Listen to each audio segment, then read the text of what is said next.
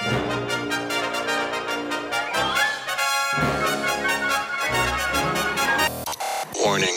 warning, warning, warning,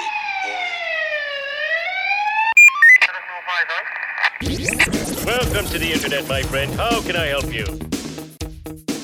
It's the Police Officers Association of Michigan podcast radio show, recorded live from our studios in Redford, Michigan. POAM is a full service labor organization formed to provide every labor related service from negotiations, grievance processing, legal and legislative representation to Act 312 arbitrations.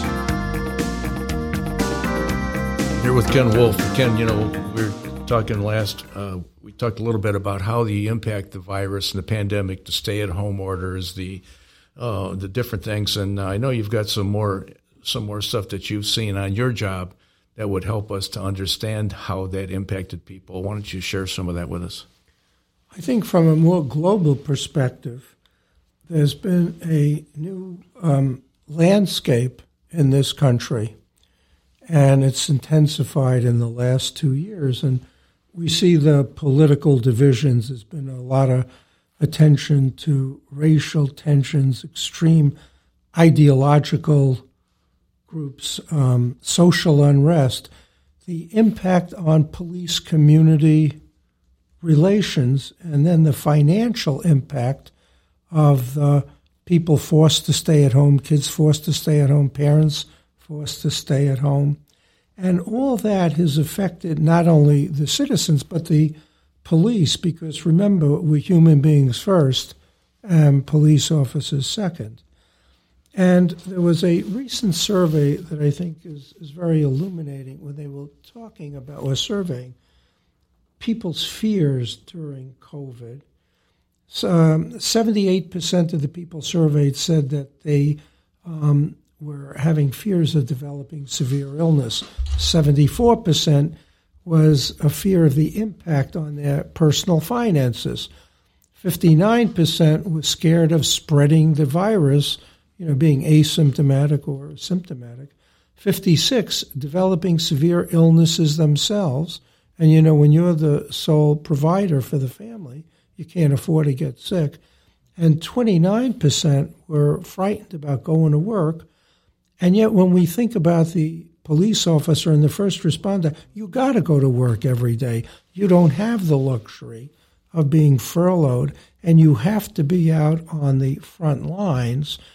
And that impacts our perception of everybody we come into contact with.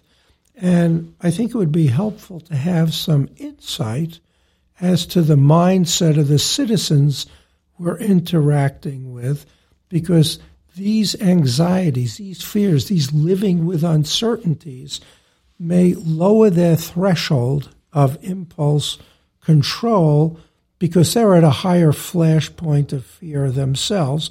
And then that sometimes results in, in negative interactions and more interactions in the police community um, interaction scenarios. You know, I'm listening to that, and it's and it's very, as you say, illuminating. And uh, and I'm thinking to myself that all those people, and I guess I've I borrowed an old line from Jack Webb years ago that we hire from the human race, and you, you kind of used a little bit of that there. And when you think about it, all those things you just said, if you took the uniform off, all those guys and all those ladies that are out there doing this job, all those things apply to them too. Only they still had to go to work, as you said. So, as, uh, crippling as it might be to worry about all those things, but you were worrying about them in the safety of your home.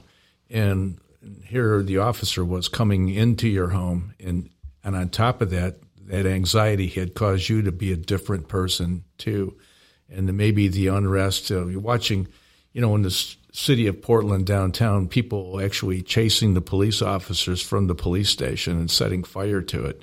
Uh, when people start to see that, they after some point you start thinking they're maybe they're right, you know. And I think that that can bleed over to these guys too. It looks like acceptable behavior, for lack of a better term, that it's okay to run, it's okay to shoot, it's okay to fight with the police because they're bad people. And you know the media, you know, you know, I guess we can't blame them for all of it, but it has I like to say, caused us to lose status. It used to be this was an honorable job. It used to be that it had with a certain status. I, I was one that would say all the time, we're held to a higher standard, and we want to be. We really do. Uh, we think we are that good. And all this media attention that was going out there while people were locked in their homes was telling them that uh, we can't be trusted, that we're, you know, we're bad people in so many words. And that caused, uh, you know, the obvious reduction in the ability to, to hire good people you know, and that that'll be a whole generation. I think I like to say before we fix it, but that's those are really uh, those numbers mean a lot. The percentages because they do apply to us, and then maybe even apply to us one fold higher. And you know, I think you raised an image issue. People mimic what they see. You know, if you think of television in terms of its power, to influence behavior. I mean, how much do the people pay for ads on TV or the Super Bowl? A hundred, a million dollars a minute, because they recognize that the viewer is seeing something on TV. There's a legitimacy there. And the more we saw pictures of angry citizens screaming, yelling, taunting police, other people by repeated exposure. Instead of they're horrified by it the first time, the seventh time they say, oh, yeah, as though that becomes an acceptable norm. And then I think those images in the minds of certain citizens say, well, if they can do it, I can do it too. And then it raises the level of tension in terms of a police officer citizen interaction. You know, I, I wrote something in as you're t- saying that, it reminded me about a year ago, I, I wrote something on the website about uh, changing the driver's training methods to tell young people how to act when a police officer walks up. Why does a police officer walk up close to the tr- side of your car? Why does he walk up sort of suspiciously? Um, and then we find out how many of them are, are, now are assaulted during traffic stops, the old quote routine traffic stop. You know, just guy speeding. Uh, and we, we talked about getting that changed in driver's training because actually a mom had come to me and said, you know, I try to tell my, my kid, you know, the officer has to be cautious and things, but, but we all were, you know, we've got all this equipment on, we've got you know, all of these big, big people back there walking up with all kinds of things hanging on their belt. And it just makes people fearful. And now what's occurred in the past two years is it's almost encouraged people to believe that we should be feared you know that that's our intentions are never good. We're just here because of you know for this to, to raise trouble, and you know it's just not the case. And you know we, uh, I, I, I have to tell you one of the things that bothers me the most when I have people getting disciplined, and there is like record numbers of discipline right now, if you can imagine.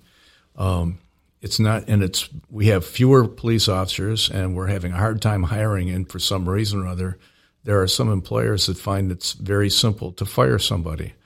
And the, the test that's being used all the time now is one that I, I'm growing tired of, and it's that it just doesn't look right. It's not he broke a policy, it's not that he broke a law or a rule, uh, it's that it just didn't look right.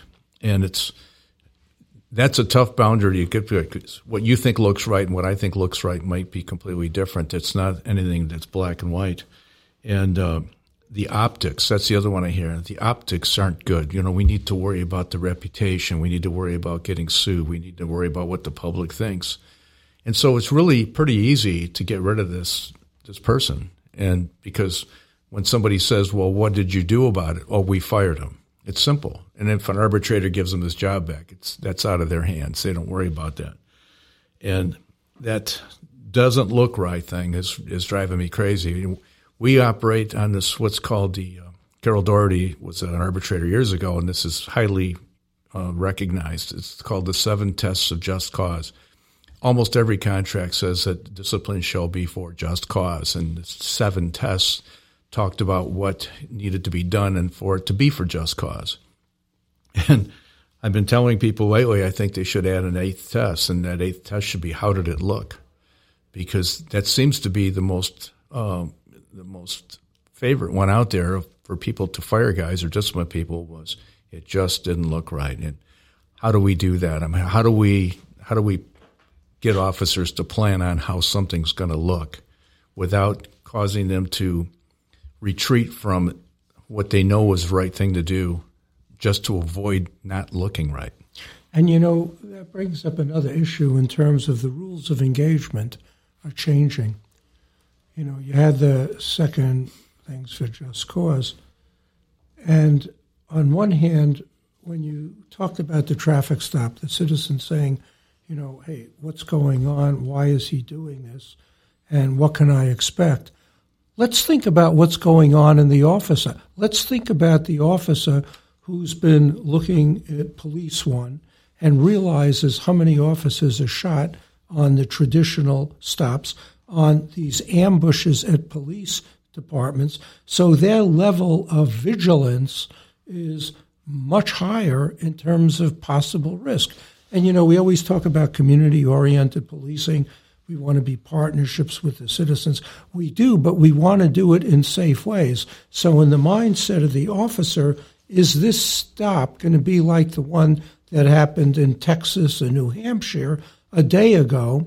So, they're at a high state of vigilance because they want to go home at night to their families, just like the drivers do. And I think the citizens are not necessarily aware of all, as you were giving us data on the officers who are getting shot, who are getting ambushed. And that makes uh, uh, an impact on an officer because their level of street survival is having an awareness of risk.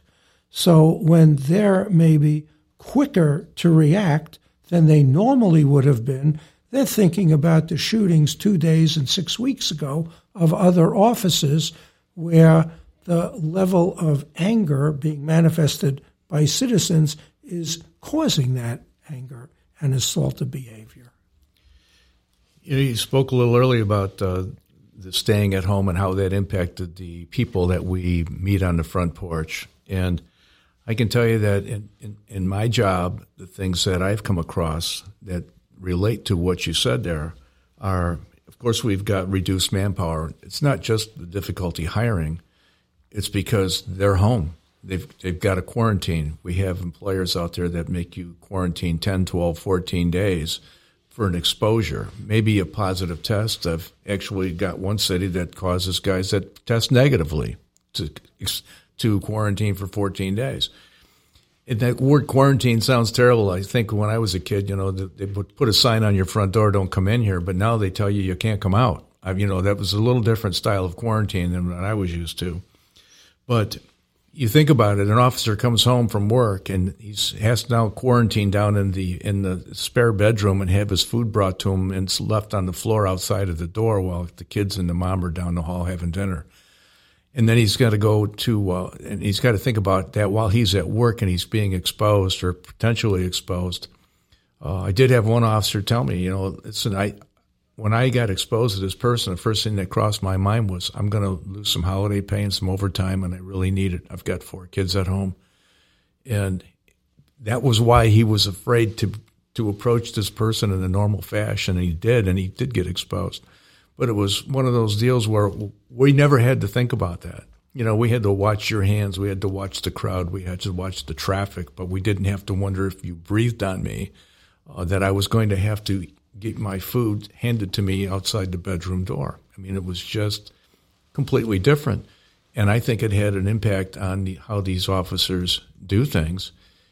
And again, I hate to keep bringing it up. They're just human beings you know, they're just real people. They have kids, a dog, a parent, or a, a brother, and uh, and nobody seems to want to know that because if they do something wrong, it's because it doesn't look right, and uh, uh, it, it's unfair. I mean, I hate to say that fairness is what should we, we should we should depend on because I I don't expect there's much that's fair about there anything out there, but in this particular case, it's become it's become a thing that's causing us to react differently than we even think is right.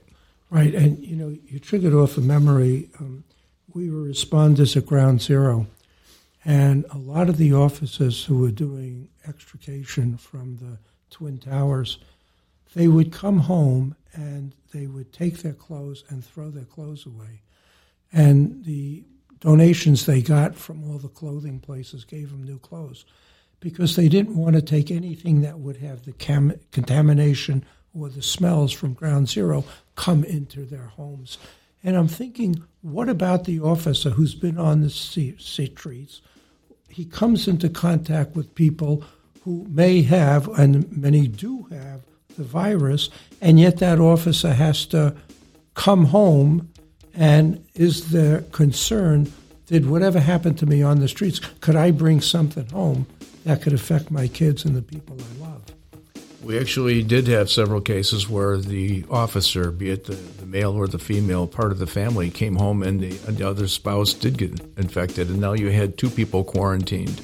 You know, so you know, next time we, we talk, I want to get into a little bit about how uh, how the job has changed because of this too, and not just in the communications we have with people, but about how overtime has impacted things and staffing has impacted things and some of the other things like that. So. Uh, talk about that the next time. I want to thank everybody for tuning in to another edition of the POAM Podcast Radio Show. I want to remind you that each and every month you can find every single podcast online on Apple iTunes. Just search for POAM. They're also available for download or for live listen on our website.